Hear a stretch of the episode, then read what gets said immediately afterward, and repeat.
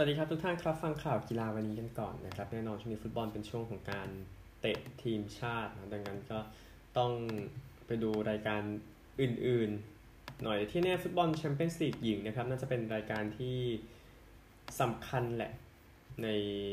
ตอนนี้ดังนั้นไปดู 2 คู่กันที่เตะกันเมื่อวานเรอัลมาดริดกับบาร์เซโลนานะครับหลังจากเจอกันในเอลกาซิโกของผู้ชาย คราวนี้ผู้หญิงก็เจอกันในแชมเปี้ยนส์ลีกรอบ 8 ทีมเกมแรกบ้างนะครับ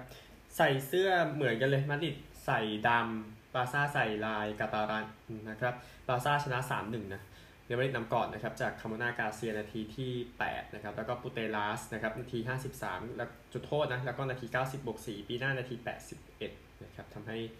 งานของบาซ่าทีมแชมป์ยุโรปง่ายขึ้นเยอะเลยว่านตามตรงนะครับก็เกมที่ 2 นะครับกะว่าจะไปเตะในคัมป์นูนะในวันที่ 30 มีนาคมนี้ แล้วก็หวังว่าคนมากกว่า 70,000 คนจะเข้าไปดูบาร์ซ่าหญิงเจอกับเรอัลมาดริดหญิงนะครับ ก็นั่นแหละผู้ชนะจะไปเจออาร์เซนอลหรือโวล์ฟสบวร์กนะครับใน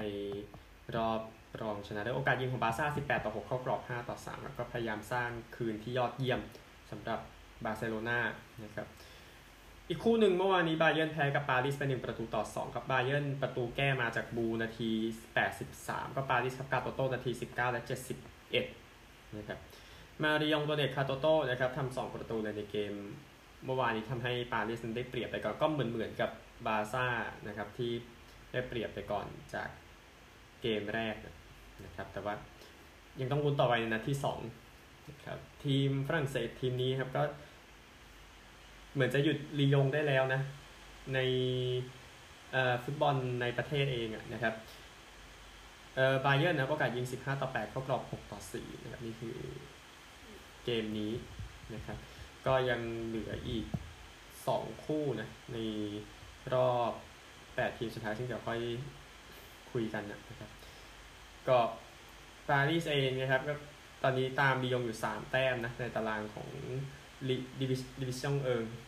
ดิวิชั่นเอิงเฟมินินนะครับ อย่างน้อยก็ไม่ใช่ลียงนำเป็น 10 เหมือนอดีตแล้วไม่ใช่อย่างนั้นนะครับ แต่ว่า อันดับ 3 เองนะครับก็คือปารีสเอฟซีนะครับซึ่งก็เป็นทีมที่รอรอกันอยู่ให้มาเล่นลีกเอิงนะในฝั่งผู้ชายนะครับอันหนึ่งลิเวอร์พูลกับแมนซิตี้นะครับเกม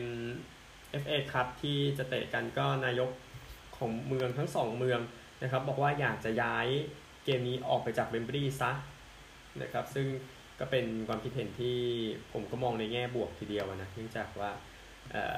นะครับรอบรองเลิกเตะเวมบลีย์ได้แล้วครับ ไม่มีใครเสียชีวิตนะฮะคือ งานซ่อมทางวิศวกรเนี่ย ในช่วง 15-18 เมษายนเนี่ยจะทำให้ไม่มีรถไฟจากทั้งสองเมืองไปลอนดอนเลยนะครับ จะทางนายกของ Greater Manchester นะครับแอนดี้เบิร์นแฮมแล้วก็ลิเวอร์พูลนะสตีฟโรเธอแรมแล้วบอกว่าเกมนั้นควรจะย้ายไปสนามที่สามารถเข้าถึงได้ง่ายกว่านี้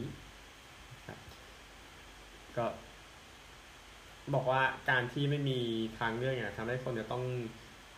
เดินเดินทางไปด้วยรถยนต์เป็นจำนวนมาก แล้วก็ทำให้รถติดในถนน M6 นะฮะแล้วก็บอกว่าอุบัติเหตุเพียงครั้งเดียวอาจจะทำให้หลายคนนั้นไม่ได้ชมเกมนะครับเขาบอกอย่างนั้นก็อย่างนั้นก็คือก็คือจะพูดในมุมที่ว่ารถไฟเป็นทางเลือกที่ดีอยู่แล้วอะพูดง่ายๆนะครับ ก็ต้องตามนั้นนะแต่จริง ๆ อย่างว่าแหละนะฮะก็ เอฟเอครับเกมนั้นมันรอบรองไม่น่าเล่นที่เวมบลีย์อะแต่โอเคเกมเชลซีกับพาเลซมันเป็นสองทีมลอนดอนเจอกันเนี่ยอันนั้นคุณจะไปจัดนั่นมันก็อาจจะไม่น่าเกลียด แต่จริงก็รู้สึกมันก็ไม่ควรจัดที่เวมบลีย์มาตั้งนานแล้วรอบรองอะเขาเขาเข้าตรงๆนะครับแล้วลอนดอนมีสนามอีกเป็นสิบสิบสนามที่คุณสามารถจัดอะไรแบบนั้นได้อะเอาจริงเอาแค่อาร์เซนอลกับสเปอร์สก็พอแล้วสองทีมอ่าแค่สองสนามโอลิมปิกสเตเดียมด้วยของเวสต์แฮมอะไรเงี้ยที่สามารถจัดได้อะตั้งแต่ไม่ทำแค่นี้ อีกหนึ่งเวมบลีย์เองนะครับ เดี๋ยวจะจัดเกมพิเศษนะระหว่างอิตาลีกับอาร์เจนตินาซึ่งสองทีมนี้ถือแชมป์สองทวีปนะครับก็เกมนี้ตั้งชื่อว่า Finalissima นะครับจะเป็นการเจอกันในวันที่ 1 มิถุนายนนี้นะครับก็ยูเอฟ่าและคอนเมโบลเซ็นสัญญาไปแล้วว่าจะเล่นเกมเวอร์ชันนี้ทั้งหมด 3 เกมนะครับซึ่งมันก็ก็หลายปีอยู่นะ พูดถึงก็ก็จะเริ่มจากปีนี้กันเลยเอาแชมป์ยุโรปและอเมริกาใต้ในปี 2021นะ นะครับ มาเตะกันนะครับก็เกมล่าสุดนะ ก่อนที่จะเป็นยุคบอลคอนเฟสนะนะครับ ในปี 1993 ซึ่งอาร์เจนตินาชนะเดนมาร์กไปได้ครับในตอนนั้นก่อนที่เดนมาร์กจะใช้สิทธิ์เดียวกันไปได้แชมป์คอนเฟเดเรชั่นคัพในอีก2ปีต่อมานะครับเป็นคิงฟาฮัดคัพสมัยนั้นที่ซาอุดิอาระเบียนี่คือฟุตบอลนะครับอ่ามีข่าวนี้เหมือนกันก็คือ จากนี่โกล์อดีตไม่ใช่อดีตโกล์โกล์ของอายักซ์นะครับซึ่งไปเก็บตัวที่ชาติแคเมรูนอยู่อันเดรโอนาน่านะครับประสบอุบัติเหตุรถชนระหว่างเดินทางไปเก็บตัวนะครับแต่ก็อย่างที่ทราบนะครับก็คือ ไม่ได้บาดเจ็บอะไรมากมาย แต่ว่าแน่นอนก็ต้องไปหาหมอก่อนเนาะในการตรวจสอบอาการทั้งหลายอะ่ะเพราะว่ามันไม่ได้ ดีเท่าไหร่นะสภาพรถที่ออกมาคือมันค่อนข้างยับทีเดียวอะนะครับ แต่ว่าก็ออกมาได้แล้วก็มีการมีมีมีรูปถ่ายออกมาหลังจากนั้นนะนะนั่นก็เรื่องหนึ่งก็หวังว่าจะสภาพจิตใจจะกลับมาดีขึ้นนะครับ ในการเก็บตัวของนักเตะเหล่านี้ที่เมืองดูอาล่านะครับหนึ่งทีมชาติไทยก็ซ้อมสำหรับแข่งดูไบครับนะครับทีม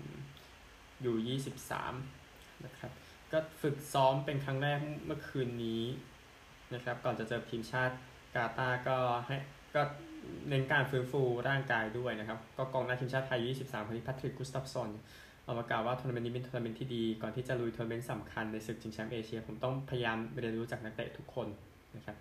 รู้จักทีมนี้ทำผลงานให้ดีทำให้ทีมชนะบ่อยอย่างนั้นนะครับ วันนี้ห้าทุ่มนะ เจอกับกาตาร์ ก็เดี๋ยวทีมชุดใหญ่เดี๋ยวค่อยว่ากันพรุ่งนี้นะครับในเกมที่เจอกับเนปาลนะครับ ผลฟุตบอลเท่าที่ดูประมาณนี้นะครับ เดี๋ยวโอเคมันมีแชมเปี้ยนส์ลีกหญิงอีกสองคู่เดี๋ยวค่อยว่ากันพรุ่งนี้นะครับ ไปกีฬาอื่นกันบ้างครับข่าวคริกเก็ตก่อนดีกว่ากีฬาดีนะครับก็เป็นการต่อสู้ทีเดียวนะสำหรับทางทีมคริกเก็ตของเนเธอร์แลนด์นะครับที่ ต้องหาเงินหาอะไรพวกนี้นะครับเพื่อไปสู้ศึกคริกเก็ตชิงแชมป์โลกรอบคัดเลือกซึ่งจะต้องไปเยือนนิวซีแลนด์นะครับซึ่งย้อนกลับไปเมื่อประมาณสักเกือบ 400 ปีที่ได้อาเบลทัสมันนั้นไปสำรวจเจอนิวซีแลนด์นะครับคราวนี้นะครับคนเนเธอร์แลนด์ก็ต้องไปนิวซีแลนด์ครั้งเพื่อไปแข่งคริกเก็ตอย่างที่ว่านะครับปีเตอร์ซีล่าครับกัปตันเนเธอร์แลนด์วัย 34 ปี บอกว่านี่คงเป็นโอกาสครั้งเดียวในชีวิตนะครับที่จะไปไกลขนาดนั้นนะครับกับ นิวซีแลนด์เนี่ยจะเป็นครั้งแรกที่รับทีมชั้น2นะทีมที่ไปเล่น Test cricket อะในระบบแบบนี้ครับซึ่งจะเล่นถึง 3 เกมทีเดียว คือเวสต์อินดีสเนี่ยเคยรับไอร์แลนด์เคยรับอัฟกานิสถานมาก่อนหน้านี้ครับแต่ว่า 2 ทีมตอนนั้นยังเป็นทีมชั้น 2 อยู่นะครับยังไม่ได้รับสถานะ Test cricket นะนะครับก็ก็เนเธอร์แลนด์เองอย่างที่ทราบนะครับ ก็แข่งชิงแชมป์โลกทั้งเกม 1 วันเกม 2020 เนี่ยรวมกันเนี่ยก็ 4 ครั้งนะนะครับ คือความสำเร็จเนี่ยก็คือการจัดกการอังกฤษนะใน 2020 ชิงแชมป์โลกปี 2009 ถึงลอร์ดส์เลยถึงลอนดอนนะครับ แล้วก็ชนะอีก 5 ปีต่อมาที่ชิตากองนะครับ ก็ความเอ่อความต่อการต่อสู้เนี่ยของทีมคริกเก็ตเนเธอร์แลนด์เนี่ยเป็นสิ่งที่ต้องดูแหละ นะครับในคราวนี้โอเคน่าจะยากในการที่จะได้สิทธิ์ไปแข่งนะนะครับในการแข่งขันชิงแชมป์โลกปีนี้เขาเขาเขาแค่ 10 ทีมเนเธอร์แลนด์พูดง่ายก็คือยืนในฐานะอันดับ 13นะนะครับก็เดี๋ยวติดตามเอาละกันนะครับ แต่ว่าปัญหาสำคัญที่จะอธิบายทีมคริกเก็ตเนเธอร์แลนด์นี่ก็คือ พวกเขาก็จะตั้งแต่ Brexit อะนะครับผู้เล่นผู้เล่นเนเธอร์แลนด์ บางคนก็ไปเล่นในลีกอังกฤษ แต่ว่าพอประเด็นเรื่อง Brexit ทำให้การหางานพวกนี้มันยากขึ้นนะนะมันก็เลยเป็นปัญหา แต่ว่าจะติดตามแล้วกันในทริปประวัติศาสตร์ของทีมเนเธอร์แลนด์นะครับชุดนี้คริกเก็ตชายนะครับออสเตรเลียปากีสถานในวันที่ 2 ผ่านไปแล้วออสเตรเลียอยู่ 391 นะปากีสถานอยู่ 90 ออกหนึ่งนะครับก็ทีมโยนออสเตรเลียแหละที่มันจะเป็นตัวทวงออสเตรเลียเองนะครับพูดอย่างนั้นสำหรับ คริกเก็ตหญิงชิงแชมป์โลกนะครับ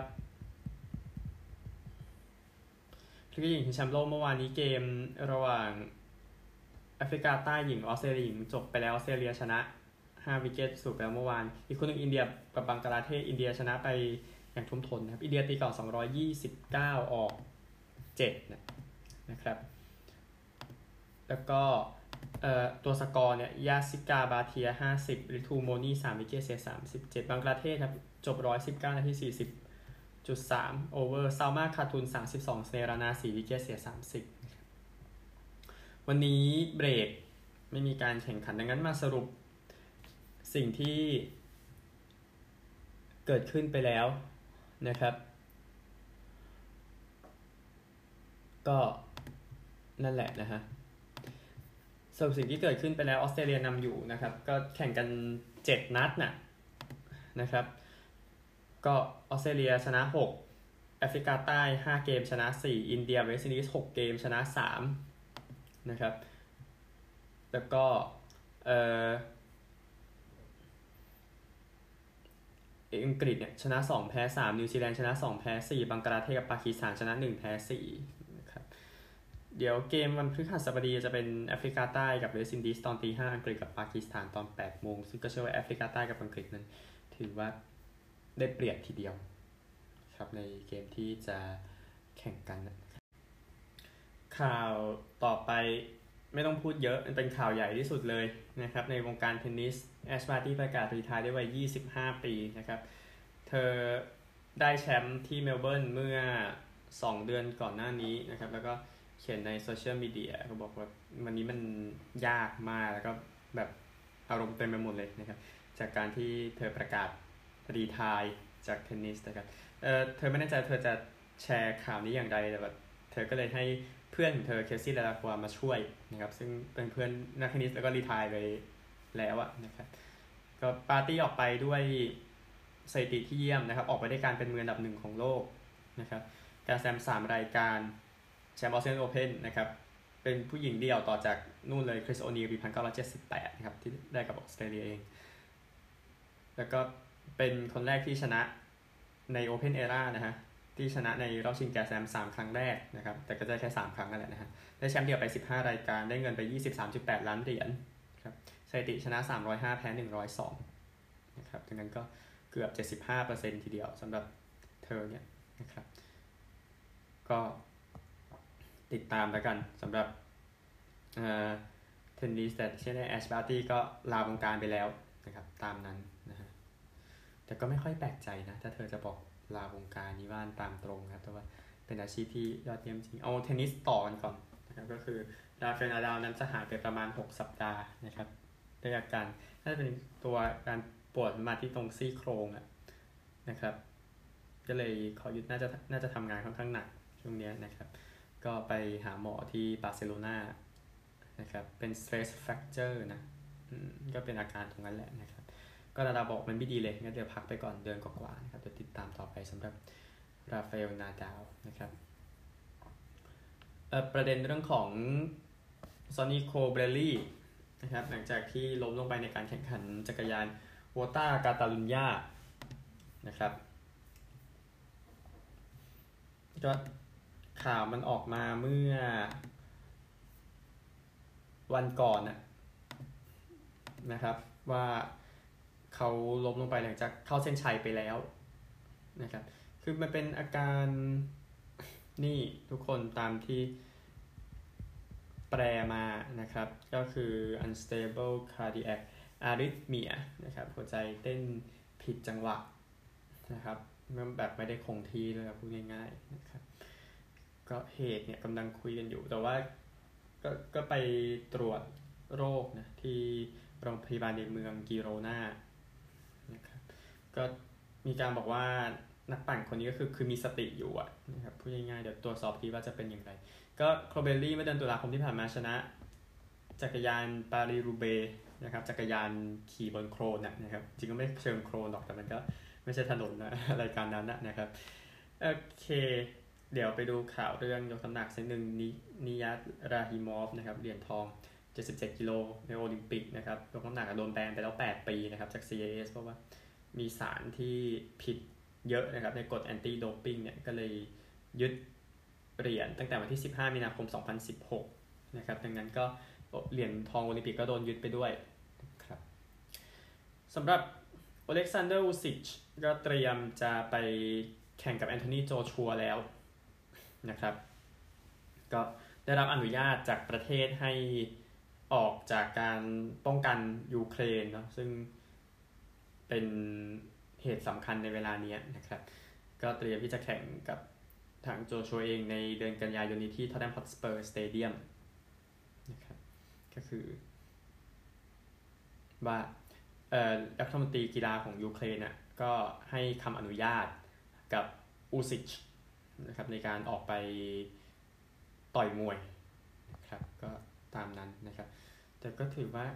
ก็ก็อูซิกก็ทำงานของเขาแล้วเราก็เป็นคำสั่งที่รัฐบาลอนุญาตด้วยนะครับ ทุกอย่างมันไม่มีความขัดแย้งใดๆนะครับในประเด็นนี้อันหนึ่งข่าวนี้หนึ่งนักกีฬาที่เป็นประเด็นเนาะคามิล่าวาลิเอวานะครับนักกีฬาวัย 15 ปีในการแข่งขันฟิกเกอร์สเก็ตที่ผ่านมานะครับก็ เธอเนี่ยได้รับอนุญาตแม้จะได้ไม่ผ่านการตรวจสารกระตุ้นก็ตามจะแข่งรายการในประเทศอะนะครับ ที่เบืองซารันส์ก็ประมาณนี้นะครับ แล้วผมไม่ต้องไปติดตามรายการนั้นว่าเป็นอย่างไรอะนะครับ นี่คือทั้งหมดของข่าวในวันสบายๆอย่างนี้นะครับ เดี๋ยวไปสหรัฐอเมริกาครับ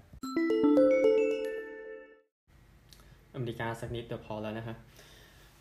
เอ่อ เป็น offensive tackle นะเทอรอนอาร์มสเตดเซ็นสัญญาต่อไปกับไมอามี่ดอลฟินส์ครับสัญญานี้ก็ 5 ปี 87.5 ล้านเหรียญครับก็การันตี 43.37 ล้านเหรียญนะก็นักเตะไม่ใช่นักเตะนักกีฬาปีที่ 10 คนนี้นะครับ ก็ต้องมาเซ็นกับเนี่ยก็คือหาคนมาเติมการจากไปของการ์เรมี่ทันซิลในทีมนะครับ เพราะว่ามันมีมีปัญหาเรื่องการ tackle แหละนะก็ ดาวันเต้อดัมส์ก็กลับมาเล่นกับเดเร็กคาร์ครั้งหนึ่งนะครับ ก็รวมกันนะ จากที่ Fresno State Bulldogs นะครับ ในเมืองคนบาปครับก็ติดตามแล้วกันนะครับ การร่วมกันของคาร์แล้วก็อดัมส์มันดูไปด้วยกันได้เนาะตั้งแต่เบอร์โรว์กับเชสในปีที่แล้ว แล้วก็ในอดีตกาลด้วยไม่ใช่แบบเบอร์โรว์กับเชสเป็นคู่แรกของโลกแต่อย่างใดนะครับแล้วก็เลสสนี้ด GM ของทีมแชมป์แอลเอแรมส์บอกว่าอยากได้ OBJ กลับมา แล้วก็ พยายามคุยกับอารอนโดนัลอยู่เพราะโดนัลคือ Hall of Fame ในอนาคตเนาะซึ่งผู้เล่นพวกนี้คือทีมก็จะเก็บไปได้อีกประมาณสักพักนึงนะครับแล้วก็มินนิโซตาไวกิ้งเซ็น OLB นะซาดาเรียสสมิธนะครับกองหลังคนนี้ 3 ปี 42 ล้านเหรียญนะครับก็เซ็นมาจากแพ็คเกอร์สเนาะตามนั้นนะฮะแล้วก็แล้วก็กฎโอตานินะกฎใหม่ที่ออกมาส่วนของเมเจอร์ลีกเบสบอลก็คืออนุญาตให้มือขว้างที่ออกไปแล้วยังตีต่อได้นะครับ ก็แจ้งมา อย่างนั้นเดี๋ยวรอเจ้าของอีกทีหนึ่งนะครับในการอย่างนั้นแล้วก็แอตแลนตาเบรฟส์ครับโรนัลด์อคูญ่าจูเนียร์นั้นกำลังฟื้นฟูที่บริเวณเข่าอยู่จะไม่เล่น spring training นะครับไบรอันสนิตเกอร์หัวหน้าโค้ชทีมแชมป์ครับแอตแลนตาเบรฟส์ออกมาแจ้งไว้นะครับแล้วก็พีทอลอนโซครับเบสหนึ่งของนิวยอร์กเม็ตส์นั้นเซ็นต่อครับ 1 ปี 7.4 ล้านเหรียญนะครับก็ติดตามแล้วกันนี่คือ เรื่องของเบสบอลบาสเกตบอลนี่ก็ยังมองอยู่นะ ตอนนี้หลายทีมเลยประมาณสัก 10 เกมนะจะเข้าสู่เพลย์ออฟนะครับแต่ฮอกกี้เหลือเหลืออีกเกือบ 20 เลยบางทีมอะนะครับอาจจะ 10 ไปปลายพูดอย่างนี้ ซึ่งเทรยังก็ซัดไป 45 แต้มนะในการกลับมา MSG ครั้งหนึ่งในการชนะนิกส์117 ต่อ 111 นะครับ แล้วก็ทีมกีฬาในนิวยอร์กต้องรอกฎอีกทีหนึ่งในเรื่องของ นโยบายโควิดนะครับเพราะว่าบางทีอาจทำให้บางทีไม่สบายใจเท่าไหร่นั่นก็อีกเรื่องหนึ่งเฉพาะเน็ตกับไครี่เออร์วิงพูดถึงนะครับพบกันใหม่ข่าววันพรุ่งนี้สวัสดีครับ